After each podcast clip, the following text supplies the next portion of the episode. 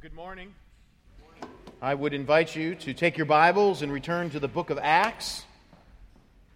Now, today we're looking at Acts chapter 14, verses 1 through 8. And what I would like to do before, or 1 through 7, what I'd like to do before we begin, though, is just open in a word of prayer. So, would you join me in prayer? Father, I thank you for uh, these great songs of grace that have been sung. I thank you for this wonderful passage before us. Just a few verses of Paul moving into the next city and, uh, and, and the proclamation of the gospel and all that part- took place as he proclaimed uh, your word. I pray now that our hearts and our minds would be uh, focused on your word, that it might do all the work that you intended to do. And I pray this in Christ's name. Amen.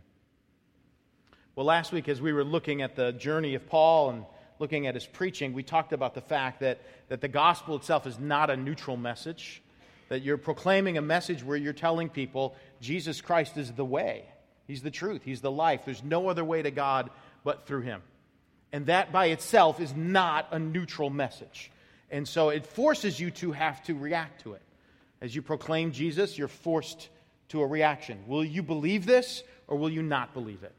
And, and so, by, by its very nature, it's not a neutral message. But there's something else that we're going to see as we begin chapter 14. We're also going to recognize that when, as Paul goes out and preaches this message that demands a response, he's preaching it to people who aren't neutral either. People have an opinion about eternity. People have an opinion about God. They have an opinion about themselves. They have an opinion about the world. We're not preaching to people who are neutral or just sitting there saying, Give me a worldview. Everybody believes in something. Everybody believes in something. And so when you go into the world, you're going into a world where, the, where people by themselves have a view. And so you're bringing a non neutral message, a message that forces a response to people who have a belief.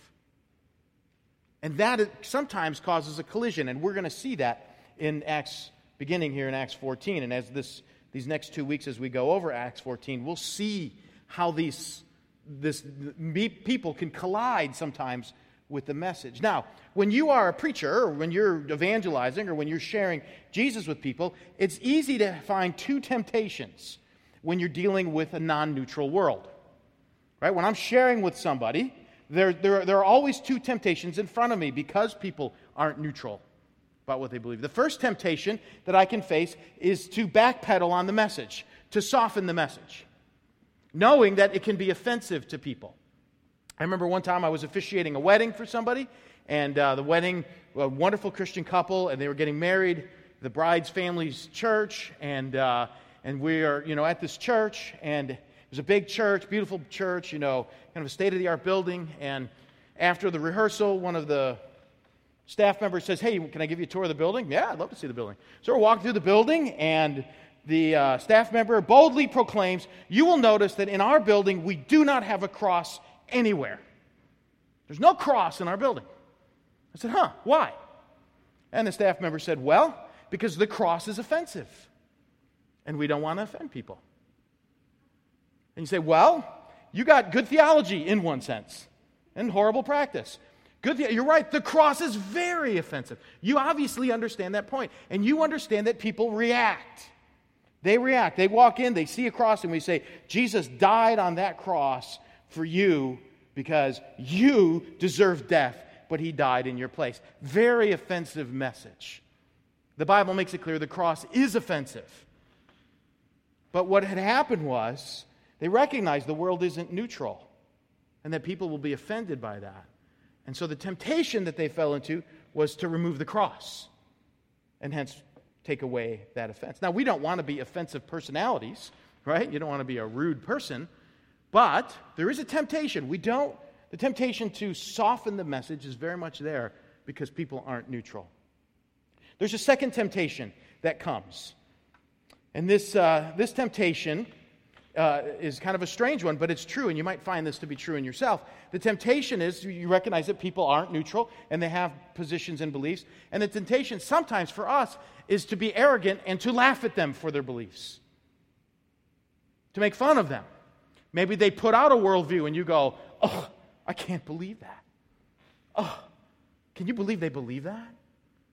And to get kind of rude about it, to get kind of condescending. A couple weeks ago, somebody wandered in the office off the streets.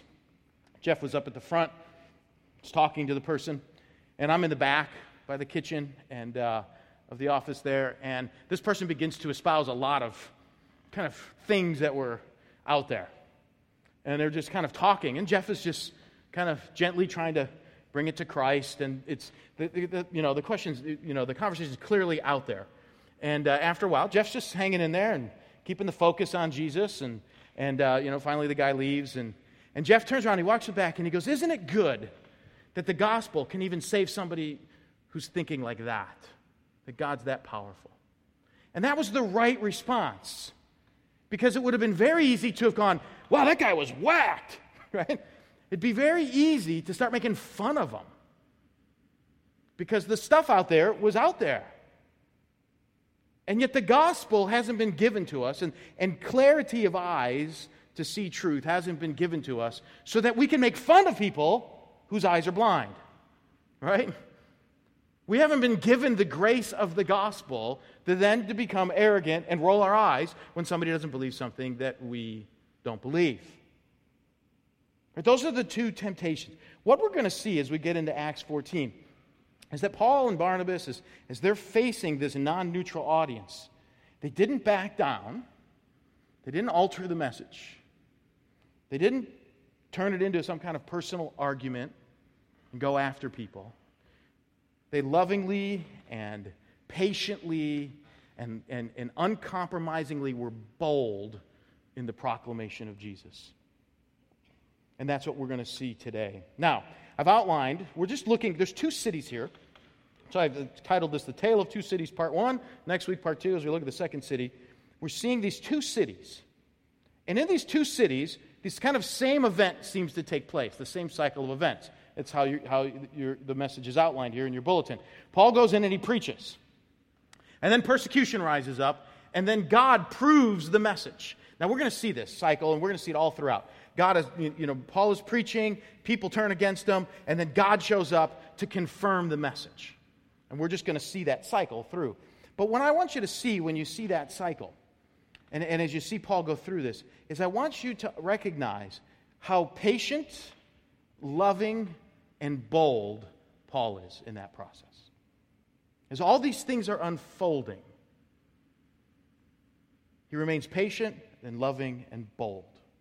And I want you to see that today because uh, I think it's helpful for us to engage that way and to see the text this way and to, and to maybe be encouraged in our own life to be patient and loving and bold with Christ. So let's look here. First thing that happens, the preaching. Look at verse 1 with me. He says, Now at Iconium, they entered together into the Jewish synagogue and spoke in such a way that a great number of both Jews and Greeks believed. Okay, so Paul's kind of uh, motive operandi was to go into a city, go to the synagogue, because he always knew there'd be Jews there and unbelieving, or and, and Gentiles who were interested in the Bible. And so he could go there and preach. He always wants to start with the Word of God. So he lays out and he preaches. But what I want you to picture, what I want to point out to you, is this little phrase. There's a phrase in here. Notice what it says. He says, So he, they entered together into the Jewish synagogue and spoke, notice this phrase, in such a way that. Now it's pointing something out about Paul. And this is what I want you to, to picture. Paul did not just kind of randomly toss out information. Right? He did not just stand up and like just dump every piece of theology that he knew on people. This statement is a, is a, is, is a causal statement. And what it's referring to is the fact that Paul actually understood his audience and understood the message they needed to hear. That's, what, and that's all embedded in that phrase in such a way. It's, it's a phrase that literally means that, that he, he crafted a message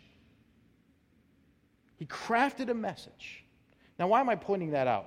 I want to point this out to you because, because the truth of the gospel is delivered, I, I want to say it this way, I'll use my phraseology, in a relational manner. I'm giving truth to people that I know. And I'm trying to make up what's lacking in their understanding. And that, that, that the work of preaching, the work of teaching, the work of evangelism, the work that we all are a part of, is not a distant work, but it's the idea of saying, What, God, do you have me to say to these people? What do they need to hear? So, take you in your context. You're going to go to work tomorrow, and you get up to go to work tomorrow. There's a group of people that you engage. And the question is, are we praying, God, give me the, the idea, give me the thoughts about you that these people need to hear. Allow me to speak in such a way that Christ is magnified. This is a causal statement about his teaching, okay? About his speaking. His words were crafted in a manner that God used it to bring about great numbers of people saved. Now, we know how Paul did it. When he would go into these places, he would unfold the Old Testament and show how it all points to Jesus. And he understood his audience, that these people were reading their Old Testament, so he wanted to unfold it. But what I want to point out to you is that Paul understood his audience. And God had crafted that message. And, and really, kind of maybe a take home I would give to you from this that it's a take home that I, that I have to remember is that, that whether I'm preaching or whether I'm talking with somebody, it is a relational element. I'm speaking to you. I'm speaking to people I should be praying for. I'm speaking to people who have an understanding, and I want to know what they believe, and I want to be able to connect the dots for them. I want to take them from what they believe about God and take them on a journey. I've had people say things to me, and they, they're, they're, they're giving me their worldview. And when they give me their worldview, my job now is to say, I want to take you from your worldview, and I want to bring you down a journey to show you Jesus. What does that mean? It means that I'm thinking about you, I'm praying about you, I'm taking time to listen to you, taking time to understand you. Paul did not just go up with a canned message and just run around the country. He spoke in such a way, God used it. His words were, were, were for a group of people. And what happens? A great miracle unfolds. Okay, so there's his preaching. Now let's look at what happens. This is typically typical in the life of Paul. The next thing we see is persecution. Verse 2 but the unbelieving Jews stirred up the Gentiles and poisoned their minds against their brothers. Now, this is an interesting tactic. So you got to picture this. Paul's in a synagogue. In the synagogue are Jews and Gentiles. He preaches, Jews and Gentiles are getting saved. But particularly, there's these Gentiles getting saved, non Jews. They're trusting in Jesus.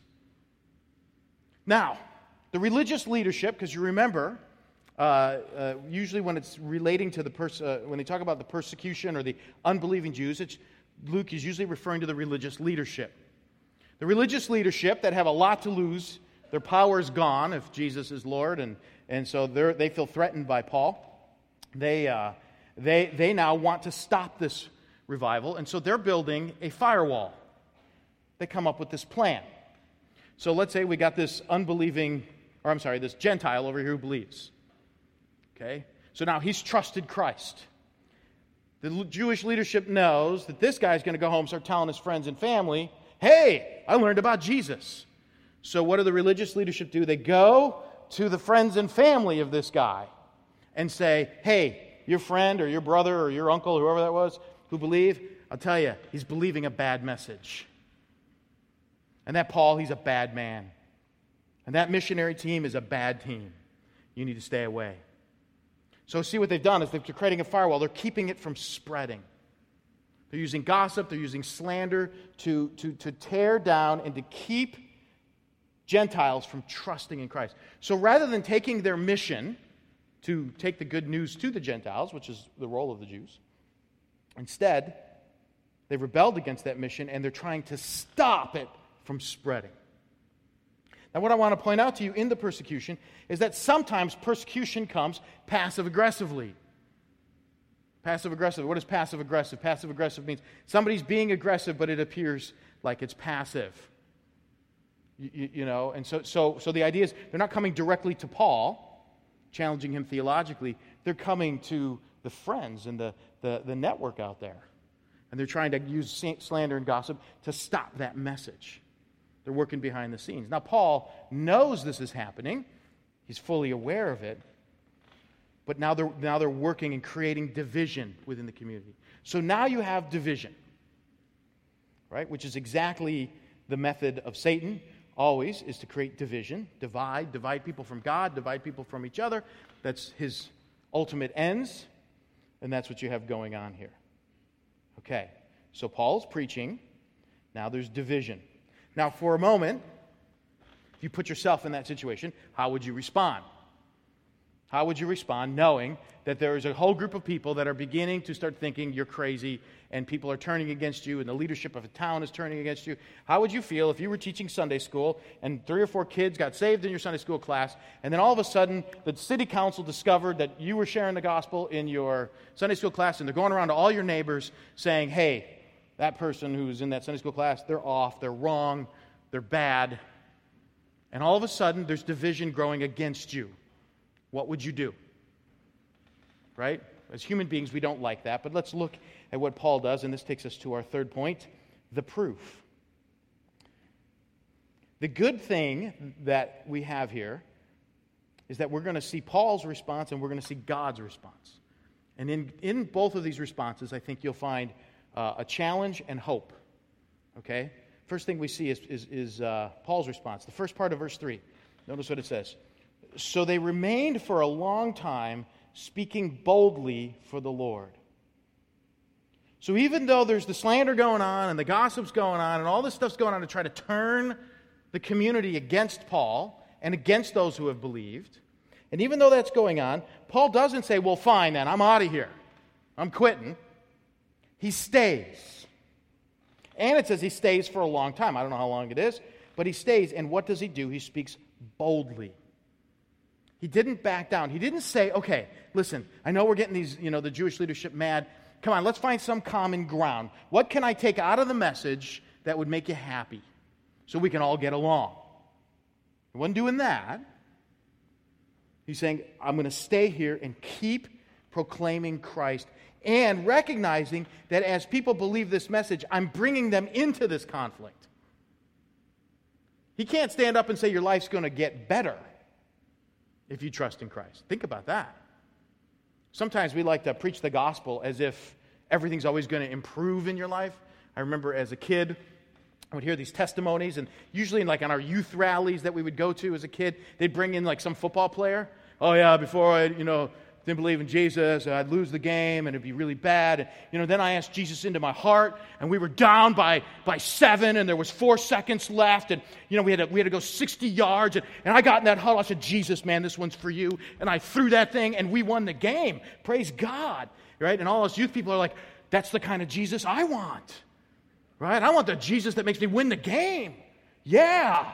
I, I don't want to be, I, that's what I want. I want a Jesus where everything gets better. I want a Jesus that no problems happen in my life. And yet, Paul's going to say, listen, here's the reality, man. I'm telling you, Jesus is the way, but here's the reality, man. If you join me in this mission, your family's probably going to hate you.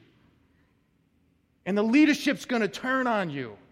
And you're going to be alone. And you're going to have to die to yourself every day. And you won't be able to stand there and say, think everything's going to be great. You're going to have to pass through fires and tribulation, but it's worth it. It's worth it. Okay, that's what he's doing. He's staying in the game and telling people, man, boldly stay with Jesus. Stay with Jesus. I know it's getting tough. I know they're turning against us, but stay with Jesus. Stay here, right? This is what he's doing. There's the challenge.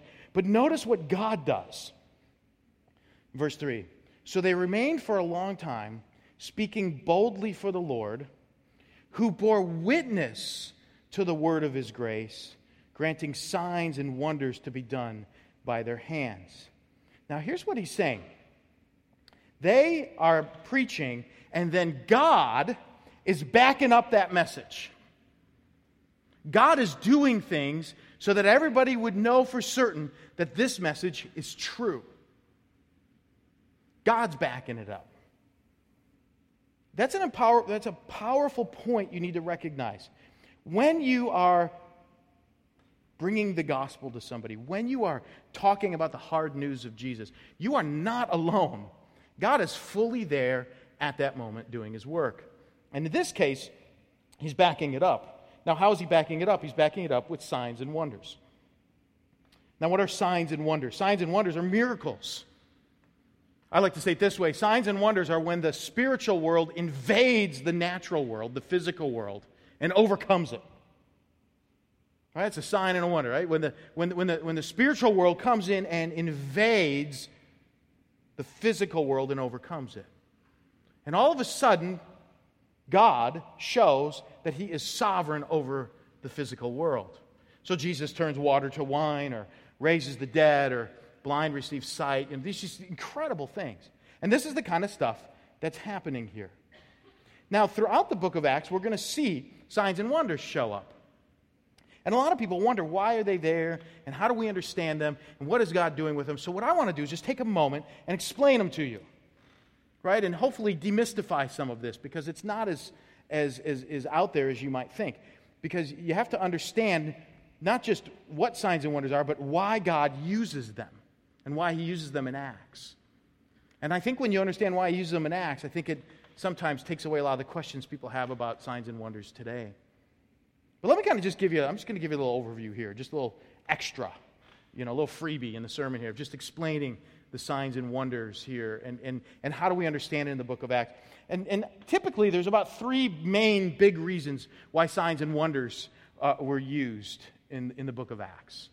The first reason, we'll just simply call it the war of religion. What's the war of religion?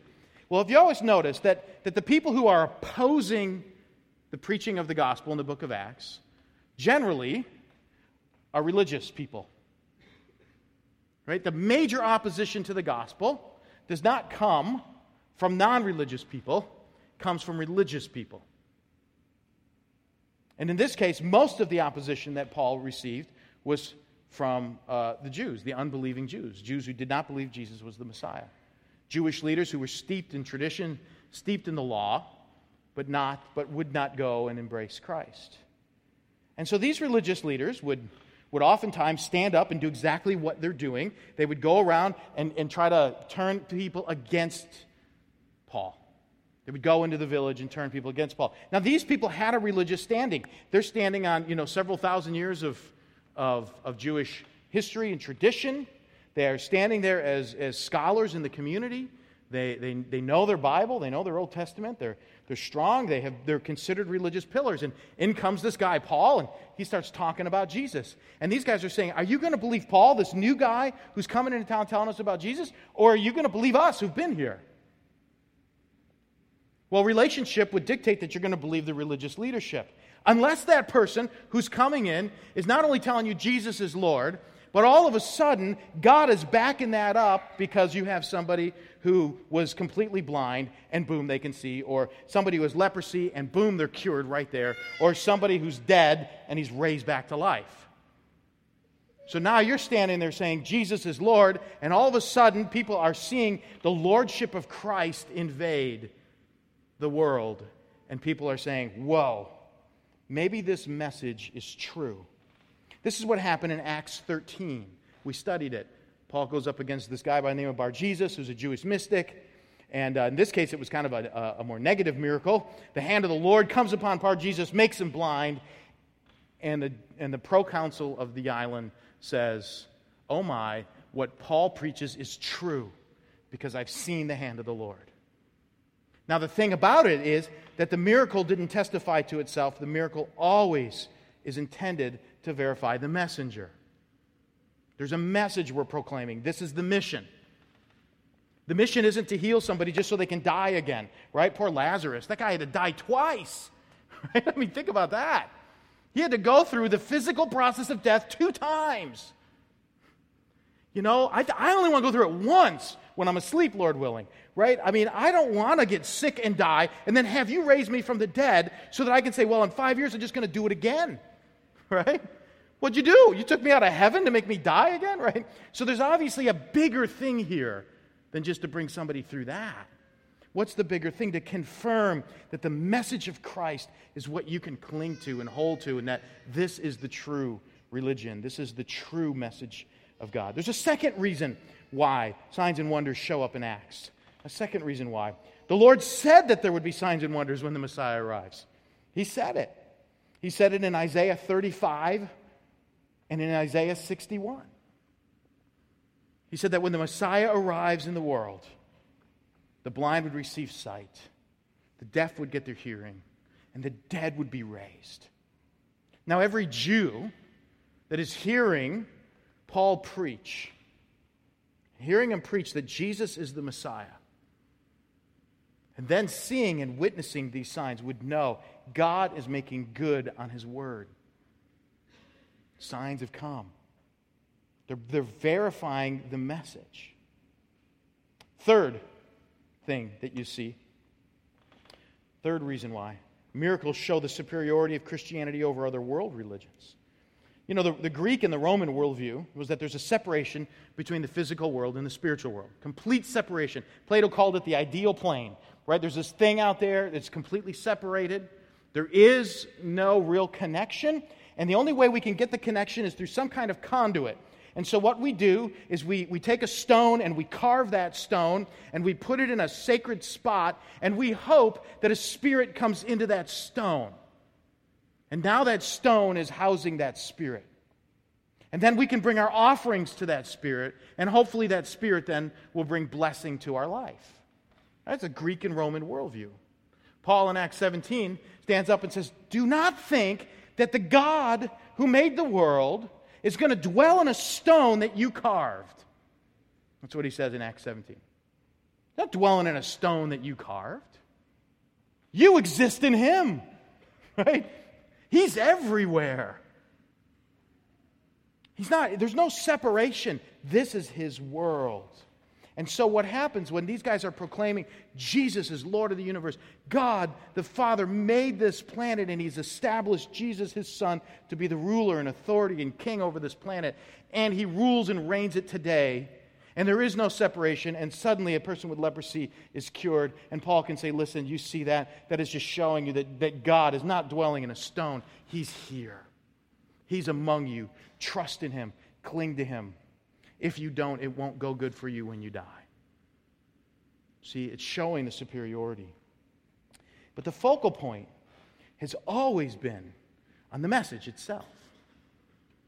And the amazing thing is that God confirms his message constantly in a variety of different ways. You read in the book of Acts, or I mean, sorry, the book of Titus, as we studied a few weeks ago, in the book of Titus, how was God going to confirm his message? One of the ways he confirms his message is not just by big dramatic signs, right? Somebody with leprosy cured, that's a big sign. But he also is going to show it by the way, by the character of a man or the character of, his woman, of a woman. Titus says, Hey, I want the, the older women and the younger women to be this way so that the word of God would not be maligned.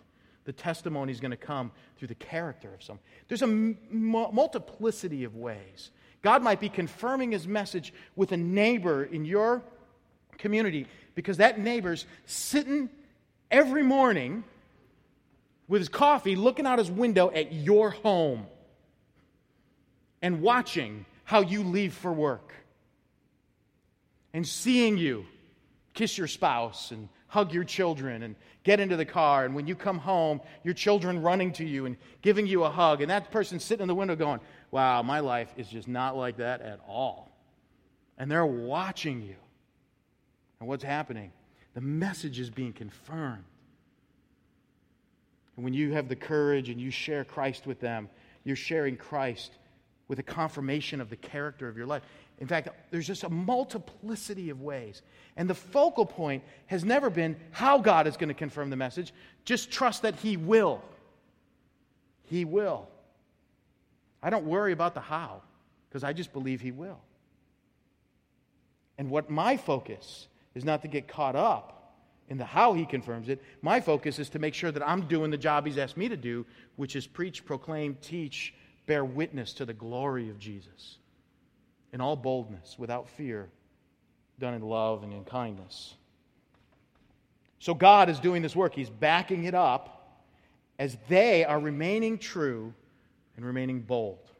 They're not backing the message down. So notice, notice what happens in verse 4, though. But the people of the city were divided. They were divided. Some sided with the Jews, uh, some with the apostles, right? Because it's not a neutral message. A line is being drawn in the sand. But you know what happens? If it were just to stay there, that's okay, but it doesn't happen that way. Division, when it, when it starts taking root, starts churning and getting worse and worse and worse and worse and worse, right? That's just what happens. Whenever there's division, it just starts to grow and it takes on a life of its own. And this is what you have in verse 5 now. And when an attempt was made by both Gentiles and Jews with their rulers to mistreat them and to stone them, they learned of it and fled to Lystra and Derbe and the cities of Lycaonia and to the surrounding country. And there they continued to preach the gospel. So now what's happening? The people are saying, hey, we need to, what we should do is throw giant rocks at them and try to kill them. Just this thing is bad. We don't like these guys, right? The, the, the, the negativity and the bitterness has taken root. And once it takes root, right, bitterness always turns to hatred, and hatred always turns to violence. It's just what happens. And this is the process now. And now they come up with this plan. Let's, let's, let's stone them. Let's beat them up. Let's stone them. But God allowed Paul and Barnabas to hear of it, and so they hit the road. They took off. And they went on to the next city. And notice what it says, and they continued to preach the gospel. They didn't say, Boy, you know, every time we preach this thing, people try to kill us. Maybe we should change our message, right? Right? I mean, people are getting saved, but, you know, maybe we could kind of tone this down. Could you imagine them, you know, Barnabas sitting there going, Paul, you know, when I signed up for this thing with you, you know, I just kind of thought it'd be great. You know, we came to Antioch, we started teaching, the church grew, it was great. We go out here to this thing, man, and so far we've had to flee, you know, flee twice for our lives. And what we're going to discover is that that is the ending journey for Paul on almost every mission. Why? Because the people aren't neutral, they have opinions. And Satan is very much alive and well, seeking to destroy to tear down the message. Okay, so what do we do with this? Let me just want to make four observations for you. Four observations, and then, and then we'll just pray. Go before the Lord with these observations. The first observation I want to make for you is that I want you to, to notice that Paul and Barnabas took the time to bring the message to the people in a clear, logical, concise manner. Right? That, that is what Luke is trying to tell us. They were very intentional about what they said. And the, that observation I want to give because it, it, it challenges me to think about. For me, I'll tell you what I did as I was thinking about this passage is, is I, I went on a piece of paper and I started like drawing all the spheres of contacts I have with people. My spheres of contact with you, my neighbors, the community, the people right all, all up and down our office area where the office is and, and all of this, and all the contacts with the people in the village and things like that. And I started asking, okay, as I engage these people, what do they need to hear about Jesus? How do they need to hear it? God, let me be intentional. Let me think this through here a little bit. I want to make sure that, that, that I am talking to these people where they're at, and that I'm drawing a line from where they're at to Jesus. God, help me do that. I think that's what you see in Paul. I think Luke is pointing that out. He will not be the only time he points this out to us. He's already shown it to us twice, and he's going to keep pointing it out that this is what Paul does. Second observation I want to make there are going to be those who will reject the message, and they will reject it in an aggressive manner. That is just true. Right? There are those who will reject. It's not neutral. You're not preaching to neutral people, you're pre- preaching to people who have opinions. You're preaching to people who have thoughts. And here's the reality that, that sometimes that can be hard and harsh. Sometimes that can be complex. But there's a third observation I want to make, and this is what I want to call an indirect observation. The text didn't directly say this, but I, I see it within the whole of Acts. That boldness is a direct result of dependence upon God. What do I mean by that? One thing that I noticed is that Paul and Barnabas never wavered from what God told them to do, never wavered from believing that God was going to do what he said he was going to do.